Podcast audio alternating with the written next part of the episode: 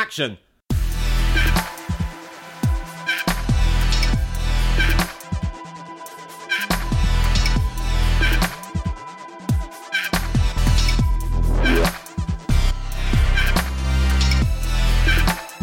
Welcome to Torn Stubs with me, your host, photographer Robert Gershenson, and Joshua Winning, the greatest film critic you've never heard of. and we're going to the movies. We're continuing our exploration into non superhero comic book movies as we move on to 2005's Frank Miller's Sin City, directed by Frank Miller and Robert Rodriguez. Have you seen this before, Joshua? Yes. I have. Have you read the books? No. Not any of them. No, I don't think so. No, I haven't actually. I'm pretty sure I haven't. Hmm, that's surprising. Why? I just assumed you would have read at least one of them. Oh, right. I just, no, I just didn't really fancy it. I have been a Sin City fan for so fucking long. This is just like perfect for you because it's all about style. it's pure style. What you saying? I'm shallow. I I used to go to this shop in Watford called Books Books Books. I think it was called Books Books Books. What do or they sell? Cars. but it was bang opposite a Waterstones, and Books Books Books was this independent little bookstore. But they sold everything at like warehouse price. Hmm. So I was getting trade paperbacks, graphic novels of Sin City, brand new when they should have been like ten ninety nine. I was getting them for like two or three quid a pop. wow. So I was getting all my Sin Cities from there. And that just completely, completely fell in love with the style and with the world and with the mm-hmm. tone. Mm-hmm. So when the film came along in 2005, I couldn't, I just couldn't believe that I was living in a world where a Sin City film was happening. and I remember seeing it with my boyfriend at the time in Leeds, and he was unimpressed, mm. but I was fucking loving it. What? Because of why? I just think it's incredibly simple storytelling. Hmm. They're very simple stories recreated in a very simple way. It's just black and white on the page. Hmm. It's just black and white, positive and negative light, and it says so much about the morality of the characters. Hmm. It's yeah, it's definitely very stylistically kind of stark, and it, it's you find yourself kind of just leaning in to look at the frame, and like it has weird stuff like when people are shot, they bleed white. Um, yeah, it, it's got a really unique, interesting look, and I ha- I've seen kind of pages from the novels, and you know it looks the film looks like a live action version of the books, Yes. of course, and like that's why the the film starts with shot and cut by Robert Rodriguez because Yeah. they didn't they didn't have a they didn't technically have a script writer. The the script was the graphic novels. Yes. Um, Well, Robert Rodriguez got Frank Miller involved because he said, You've already directed this. It's on the page. and wasn't that the time around the time where Frank Miller was basically like, I don't want to work with in movies anymore because everyone's fucked up all my stuff. No, that's Alan Moore. Oh, That's Alan Moore. You're getting, Watchmen. you're getting confused. Stars. Right. Frank Miller's always had a very close relationship to to the movies. He Yeah. wrote RoboCop three. Ah, okay. I think he also wrote RoboCop two. Ah, So he's always had a quite a, a close connection to the movie world. Yeah. This is the first time that he was directing a film. right. It makes sense because this is a, a film noir. Um, I mean, I guess because it's obviously so similar to the novel, the, the novel would have been a film noir in novel form, right? Yes, So- I mean they're, they're all. The origin obviously comes from sort of shitty pulp fiction novels Yeah. of the 1930s and 1940s. That kind of pulpy, Hmm. very cliched but not cliched, set Uh-huh. its ways genre. Yeah. Sort of reimagined in this starkly, like you said, visual style. Yeah. For Robert Rodriguez to take that and apply it to the screen, I think it's the greatest thing he's ever done. This is his. This is this is his best film. He's not I'm sorry, I'm sorry, I'm sorry. The Faculty is clearly his best film. Shut the fuck up. so he has he hasn't just adapted Sin City to the screen. He's just transferred it. All that's mm. missing is someone turning the page. Yeah. It, it it is a prime example of how you can use CGI to enhance the story, not the other way around. Hmm. Like so this this was after they did Sky Captain and the World of Tomorrow, which was the first or one of the first films that was entirely shot on a soundstage, kind of with green screen. That I'm kind sure of Phantom Menace was. Oh yeah, that's true. But th- you know, this is in that era where Yeah. suddenly digital effects had reached such a degree of kind of um, efficacy or you know whatever like sophistication that you could actually make a film with nothing more than a, a green curtain and a couple of actors and a computer. Yeah. Um, and that seems to actually have fallen out of fashion. Like, you know, what films in the past five, five or six years have actually been made that way? All those bloody Marvel films. they still were on location. They still use real locations. Yeah. They go out shooting in cities and streets. I think the stuff. Star Wars films geared back towards practical effects Yeah, and using real locations. Like um, yeah, parts of Rogue One were shot at um, Canary Wharf yeah. So, tube station. So I think I feel like the the sort of cinematic use of CGI and um, chroma keying, I think it's called, where you Yeah. have a green screen backdrop and you add in your backgrounds. That has become that reached its pinnacle around this era, and then I think you know after Star Wars, all the the overblown CGI stuff where people were like, "Oh my god, look what we can do!" Talking about the prequels? the prequels, Yeah. yeah. Then it was like, oh shit, we need to go back to people don't want intangible kind of computer graphics. They want physical realism in their sci-fi. There is one element um, or one area of the media that uses uh, chroma key, green screen excessively, and that's the weather. Yes, that's true. So essentially, George Lucas was like, "Well, it works for the weather. I could put Star Wars in the weather." Yeah.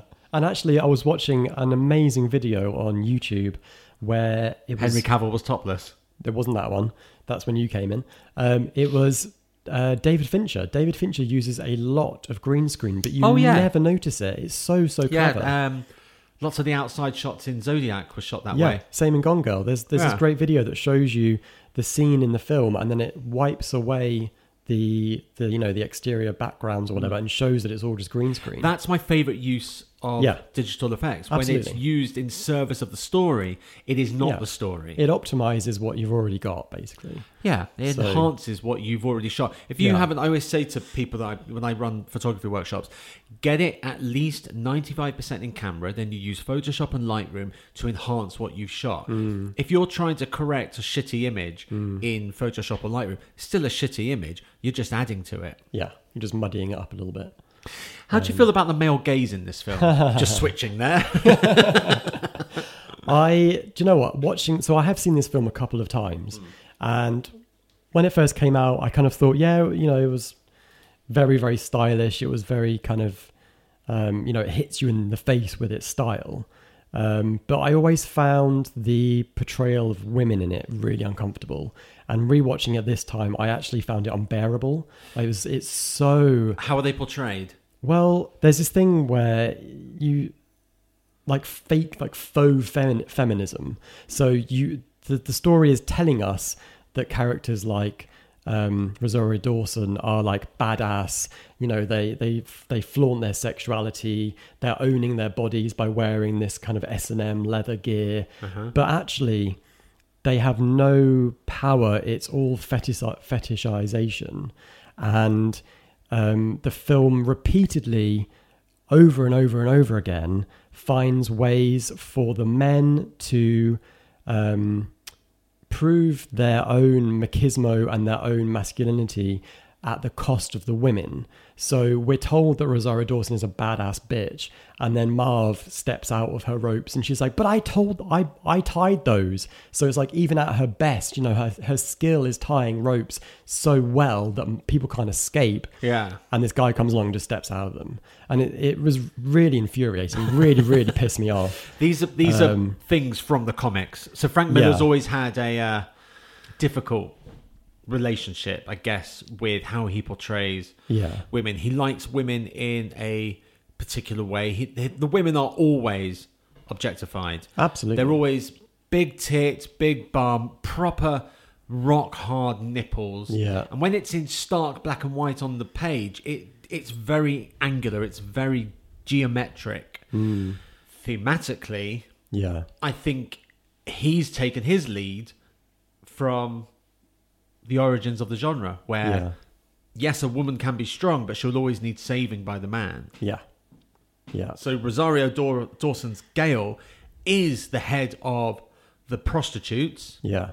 They might be referred to as the Sin City Girls, but they Mm. are all whores. They are all prostitutes. She's strong. She takes no bullshit. She's an 80s style badass, but she still is in service to the men. Yeah, and there's just there's some like some hideous dialogue, like like where Ma- it's basically all Marv, and you know he is obviously he's Slow and simple. he's a very particular kind of character. You're you're not you're supposed to kind of like him as kind of an anti-hero but he says lots of stuff like she tried to analyze me once but she got too scared like it sounds like playground bollocks like oh yeah i went out with this girl but she was actually like she was rubbish or like i, I was too i was too clever for her or you know it's all just utter bullshit With any other character, maybe I would agree with that. But with Marv, because he's so slow, he is. I mean, for want of a better word, he's slow. Yeah. He's clearly on the autistic spectrum. That's the whole point of him. But it was written and set in a time before that was even a thing. I don't think he would have any sort of understanding of what you've just said. I think Mm. he just genuinely is so fucked up that he genuinely scared his psychotherapist. Yeah, but then he also says things like, "Oh, she's a lesbian. I don't know why. She could have any man she wanted." It's just Yeah. like fucking nonsense. Yeah. Um, But you have to remember You know. these books are nearly thirty years old, I yeah, I totally and they're rooted in the forties. Yeah, yeah, yeah, I know. But the thing I'm is, not defending them. I'm just giving you an explanation as to no, it's a discussion. because we are, you know, we are so woke. We are like Yeah, yeah, yeah. so fucking woke. we're like painfully woke nowadays. painfully Yeah, we woke. are, I We're like know. we're past woke. Yeah, we're, we're like, like- we're like so like- awake that we are. We're like wokey pokey, right? So looking at it in t- in 2020 eyes, yeah, of course things in this film and the books are going to appear completely like oh wouldn't be able to do that these days because times have moved on you could look at but john they still did in 2014 as well, and when they did the sequel, and it you know, bombed the same and disappeared Thing. Yeah, was 'cause fucking awful time had moved on. but also um, they chose they made for the sequel frank miller wrote two extra stories that had never been used before. Hmm. and they were fucking dire. Uh, it was really i was disappointed by Wow. that that sequel.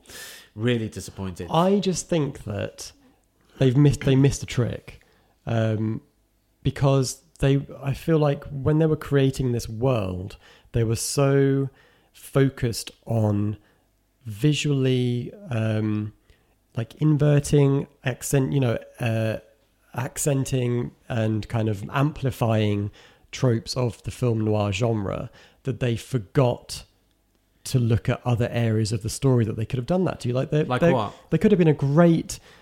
They could have, you know, there were there are how many female characters in this film? They could have had fun playing around with the femme fatale trope. They didn't. They chose not to. They left it as an empty kind of sexualized fetish symbol with no power whatsoever. Whereas everything else was was kind of amped up for our generation.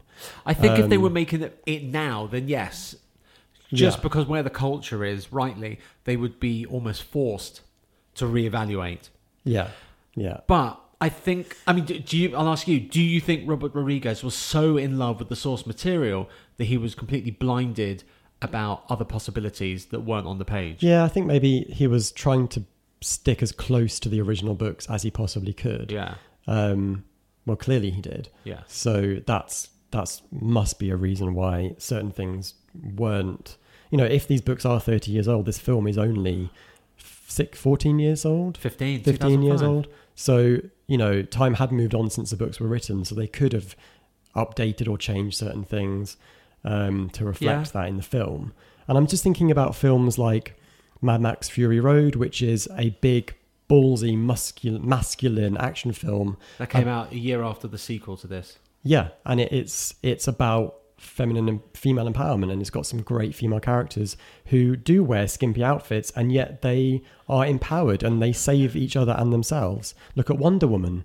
Uh, Yeah. All all of those characters wear skimpy outfits. You know, fine, but they feel genuinely empowered. And then I don't know if you have seen the Happy Time Murders. Never. Which is- Uh, oh yes, yes, yes, yeah. With um, with Melissa McCarthy. yes, with, with all the. Muppets. I fucking loved that film. Yeah. and that plays. Shit, but funny. I mean, yeah, but that plays around with noir tropes. So Yeah. the the the woman who is the obvious femme fatale who gets shagged in the office and all this stuff, Yeah. she turns out to be not only a victim but also the big bad, and they they have real fun playing with that trope, and that's the kind of thing I wanted to see in Sin City. So, in terms of the comics, Frank Miller hasn't released a Sin City book since 2000 or 2001. Hmm. But he says he's got one more in him, or at least one more. But it's going to be a western, so it will be a prequel. it would be interesting to see if he carries on in the same vein that he's been writing these books for 30 years, hmm. or if he hears you or hears the culture, hmm. takes on board the fact that it can't be like that anymore to get Yeah. as wide a possible acclaim let's say not that you should do anything for acclaim but the culture's moved on so will he start subverting in the prequel in the western period I don't know. But the thing as well is there's there's a disparity between how things look on paper and how they look on the screen. So if you've got a beautiful woman um, sort of illustrated on a page, that is art. Yeah. And yet when something is on the screen, it takes on a whole different meaning, a whole other set of sort of values and ways of reading it, and you know. Because a physical human has enacted yeah that. yeah and just kind of a history of how women are portrayed in that medium as well. Yeah.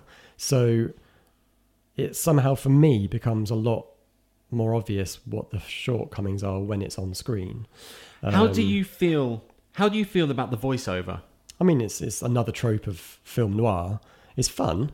There's lots of like disturbing stuff in it. Like again when um, Bruce Willis sees Nancy grown up. He says she grew up, she filled out, and it's like you last saw her as a A 12-year-old. traumatized twelve-year-old who you saved, and i now think she was actually younger in the comic I mean, in the film, she looks about eight, yeah um, and now you've seen her again, and you first thing you notice is that she filled out, and then within about ten minutes, you're fucking her. Like it's really disgusting, and really made me feel like wow, I need to have a shower. Um, I'm fine with the voiceover, which is odd Yeah. because I don't often say that. But I've always seen film noir or, or noir books. I've always seen the voiceover as the protagonist retelling the story to a barman or a district attorney or someone Hmm. Yeah. later on, and the whole thing is a flashback. Yeah, yeah, that's what it lends itself to. Is or he's just like completely pissed at his desk, just like that. I told her that I was gonna do. And it's like he's just telling it to himself, kind of thing. like that's what film noir always sounds like. Is this film about anything? It's about violence against women, but it pro- it kind of propagates that itself. I, f- I felt like the entire film was about how women are victims and how men are fucking idiots who either kill women, hurt women, or you know hurt each other. And it's about it's about this desperate need for acknowledgement of how masculine and how strong you are like so many so many jokes or so many violent moments about cutting off people's dicks or like shoot shooting people in the dick like that is the I took away his weapon. right Both both, of of, them. yeah it's like so even marv when he's in the electric chair he's going that's the best you can do you pussies Pansies. you yeah. pansies it's all about how strong how manly you are you know it, it's like a really weird kind of look at gender but in a really fucked up kind of way i think So like it's it's, black and white. it's very black and white It's very black and white. That- Yeah. I mean, that's the point.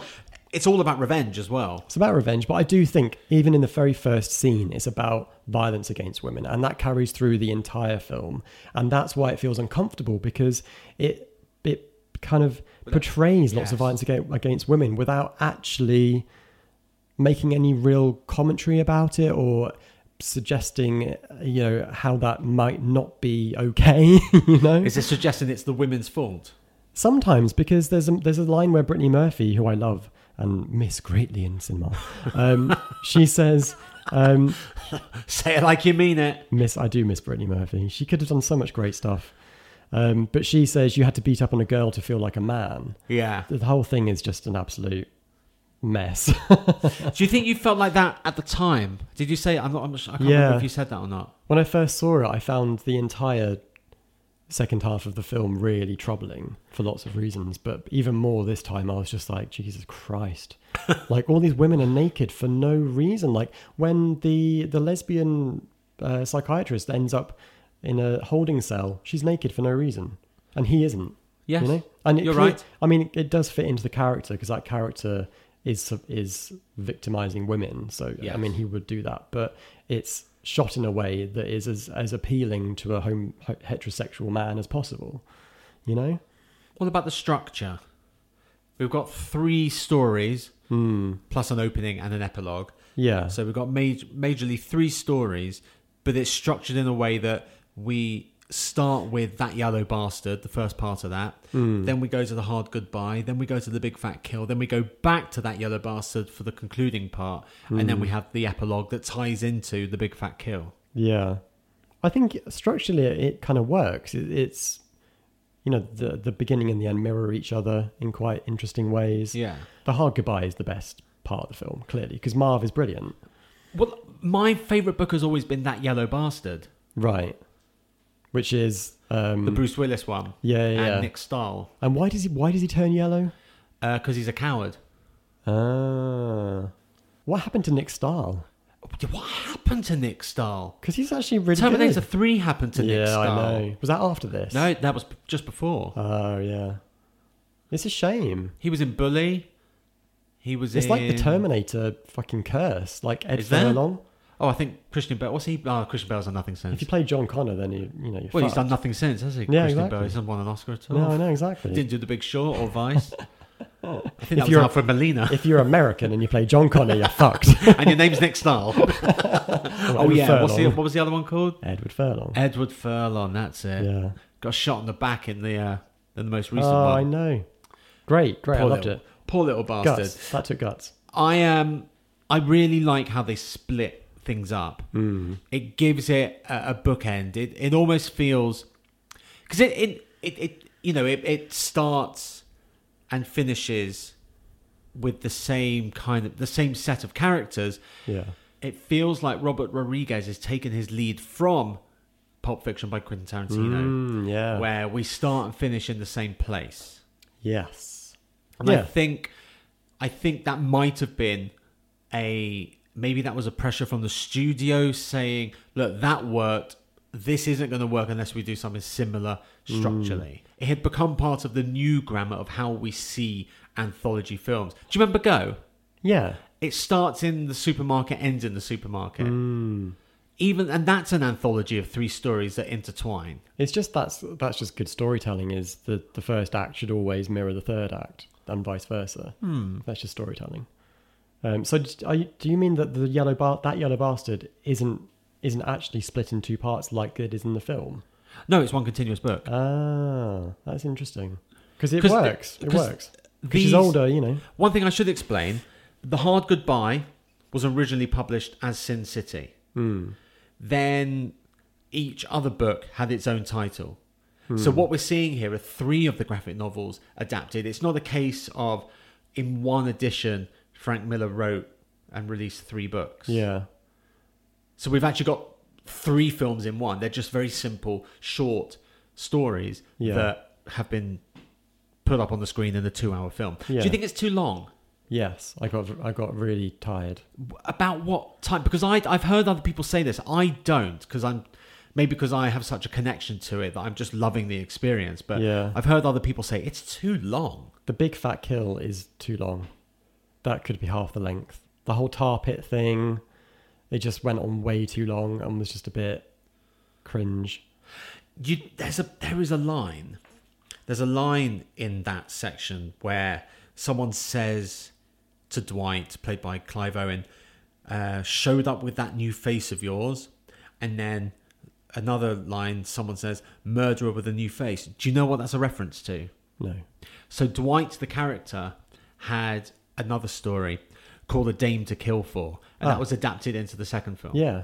but I think they they eradicated or left out of that second film something that's quite unique in the book. Hmm. Um, and I've always seen it this way. I don't know if anyone else has or if if people are just ignoring it.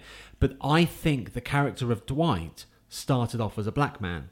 And then when he Ah. was shot in the face and left for dead in his first story, A Dame to Kill For, and he has surgery, he comes back as a white guy. Oh. I mean, that's interesting from a style point because it is a black and white world. But also quite troubling. Yeah, yeah. That's, So I, can- understand why they might Yeah. have left that out when they recast the role as Josh Brolin in the second film. Mm, yeah. It's the same character. Is this the last time that Bruce Willis was objectively good? I was just about to say, this is not the late Bruce Willis. No, this is the the about to be ailing Bruce Willis. yeah. like, what's the line that he says where he's like, uh, "Hell of a way to start my retirement." Yeah. Like that's basically this is the start of Bruce Willis's retirement. This Yep. film. And even Robert Rodriguez, this is Robert Rodriguez's greatest film. He never, he didn't make anything as good before, didn't make anything as good since. Planet Yeah. Terror, almost close to, but not quite there. He's done fuck all since. Yeah. Done Shark Boy and the, Lava Predi- Girl. the Predators as well, wasn't it? Did he direct that or did just co-write it? No, I think he, he actually directed it. The fucking Machete films, that Al- thing he did last year with Alita Battle Angel. what? Yeah, it's all gone wrong for him. Mickey Rourke. What a return! Yeah, actually, it was. It was his big comeback. What a return! And, he, was, but and he he looks in nothing um, like himself. He was in Once Upon a Time in Mexico, which is the film that Rodriguez did before this. Oh, okay. he had a small role, holding a chihuahua, got shot in the back. Ah. But this, he's phenomenal. Yeah. It does help that he's got prosthetics on. He actually looks like the character Uh-huh. in, in the comic, sort of angular nose and everything. Elijah Wood, Oh, terrifying. never been so creepy. So creepy. I'm like, this is what to a year after Return of the King. Two years after the Return of the King. So yeah, it So he was going towards that. I'm going to just do weird films from now Yeah, on. yeah, exactly. Josh Um, Hartnett. Oh my! was- Do you know what? The moment that I stopped enjoying the film is when Josh Hartnett wasn't in it anymore. so he's only in it from the beginning and the end. exactly. But they hadn't worked together since the faculty. And in fact, Elijah Wood was in the faculty as well. Oh yeah, of course he was. Yeah. How can I forget that? Jessica Alba. Yeah. I always get Jessica Alba and Brittany Murphy mixed up. Oh well, they, that's probably why because they're in the same film Benicio del Toro. with prosthetics as well. Yeah. Yeah. But he's always good, even in things He gets where the he's most- really fucking annoying. His death is just uh, insane. You know the scene in the car where they're driving to the tar pits and Benicio del Toro is dead, but he's talking. Mm. That is the scene that Quentin Tarantino directed. Ah, Special guest director Quentin Tarantino. right. because Robert Rodriguez wants to get Quentin Tarantino to use digital. So he Uh-huh. was like, "Come down, you can direct a scene, see how easy it is." Yeah. But it doesn't feel like Quentin Tarantino. And like, so this this film, Rodriguez, he did it with, I think the Spy Kids films as well, where it was Yeah. all kind of But the Spy Kids films look so synthetic and, Plastic. and Star Warsy. yeah. But I was trying to think, like, he was basically saying this is the future of movie making. This is the future Yeah. of technology, and the only people who've really used it since are Alfonso Cuarón on Gravity Uh huh. and James Cameron with the Avatar films. That's it. And maybe Zemeckis. Zemeckis uses a lot of Hmm. green screen and mocap, especially in Polar Express and Yeah. The Walk. But not to the degree where it's hyper stylized in a set world that you know people are wearing mocap suits and stuff and the world is built around them. Tintin, You know? Ready Player One, oh yeah ready player one is one of them isn't it? Mary But- Poppins Returns. but ready player one yeah. But ready player one has on location shooting whereas this has none no, it's all in a, It's it's all all, in in a warehouse in Yeah. Austin, Texas. Wait, and so that's when you start to go these are really fucking good actors because they're in a, a warehouse doing this Most actors come from theatre, so Yeah. if they've been doing black box theatre, then they're going to be perfectly fine with this. Oh yeah, I love that. I love that Natalie Portman's excuse about Star Wars was it's not very, you know, it's not very inspiring seeing a blue screen every day, and it's like, welcome to the theatre, love.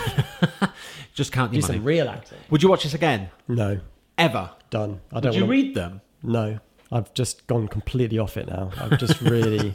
it made me feel so uncomfortable um, that I just couldn't watch it again in good conscience. No, waste of time.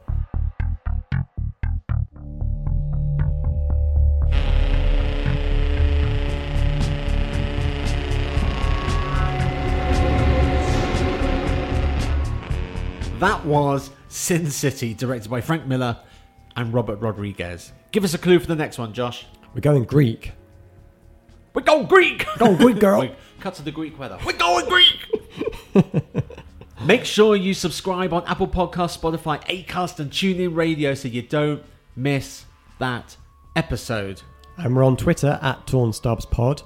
Give us a tweet. What did you think of Sin City? What are your thoughts on the last two films that we have covered this season? Come and get abused by me. We're off to perpetuate the patriarchy. Until next time, I remain Robert Gershenson. I'm Joshua Winning. Cut.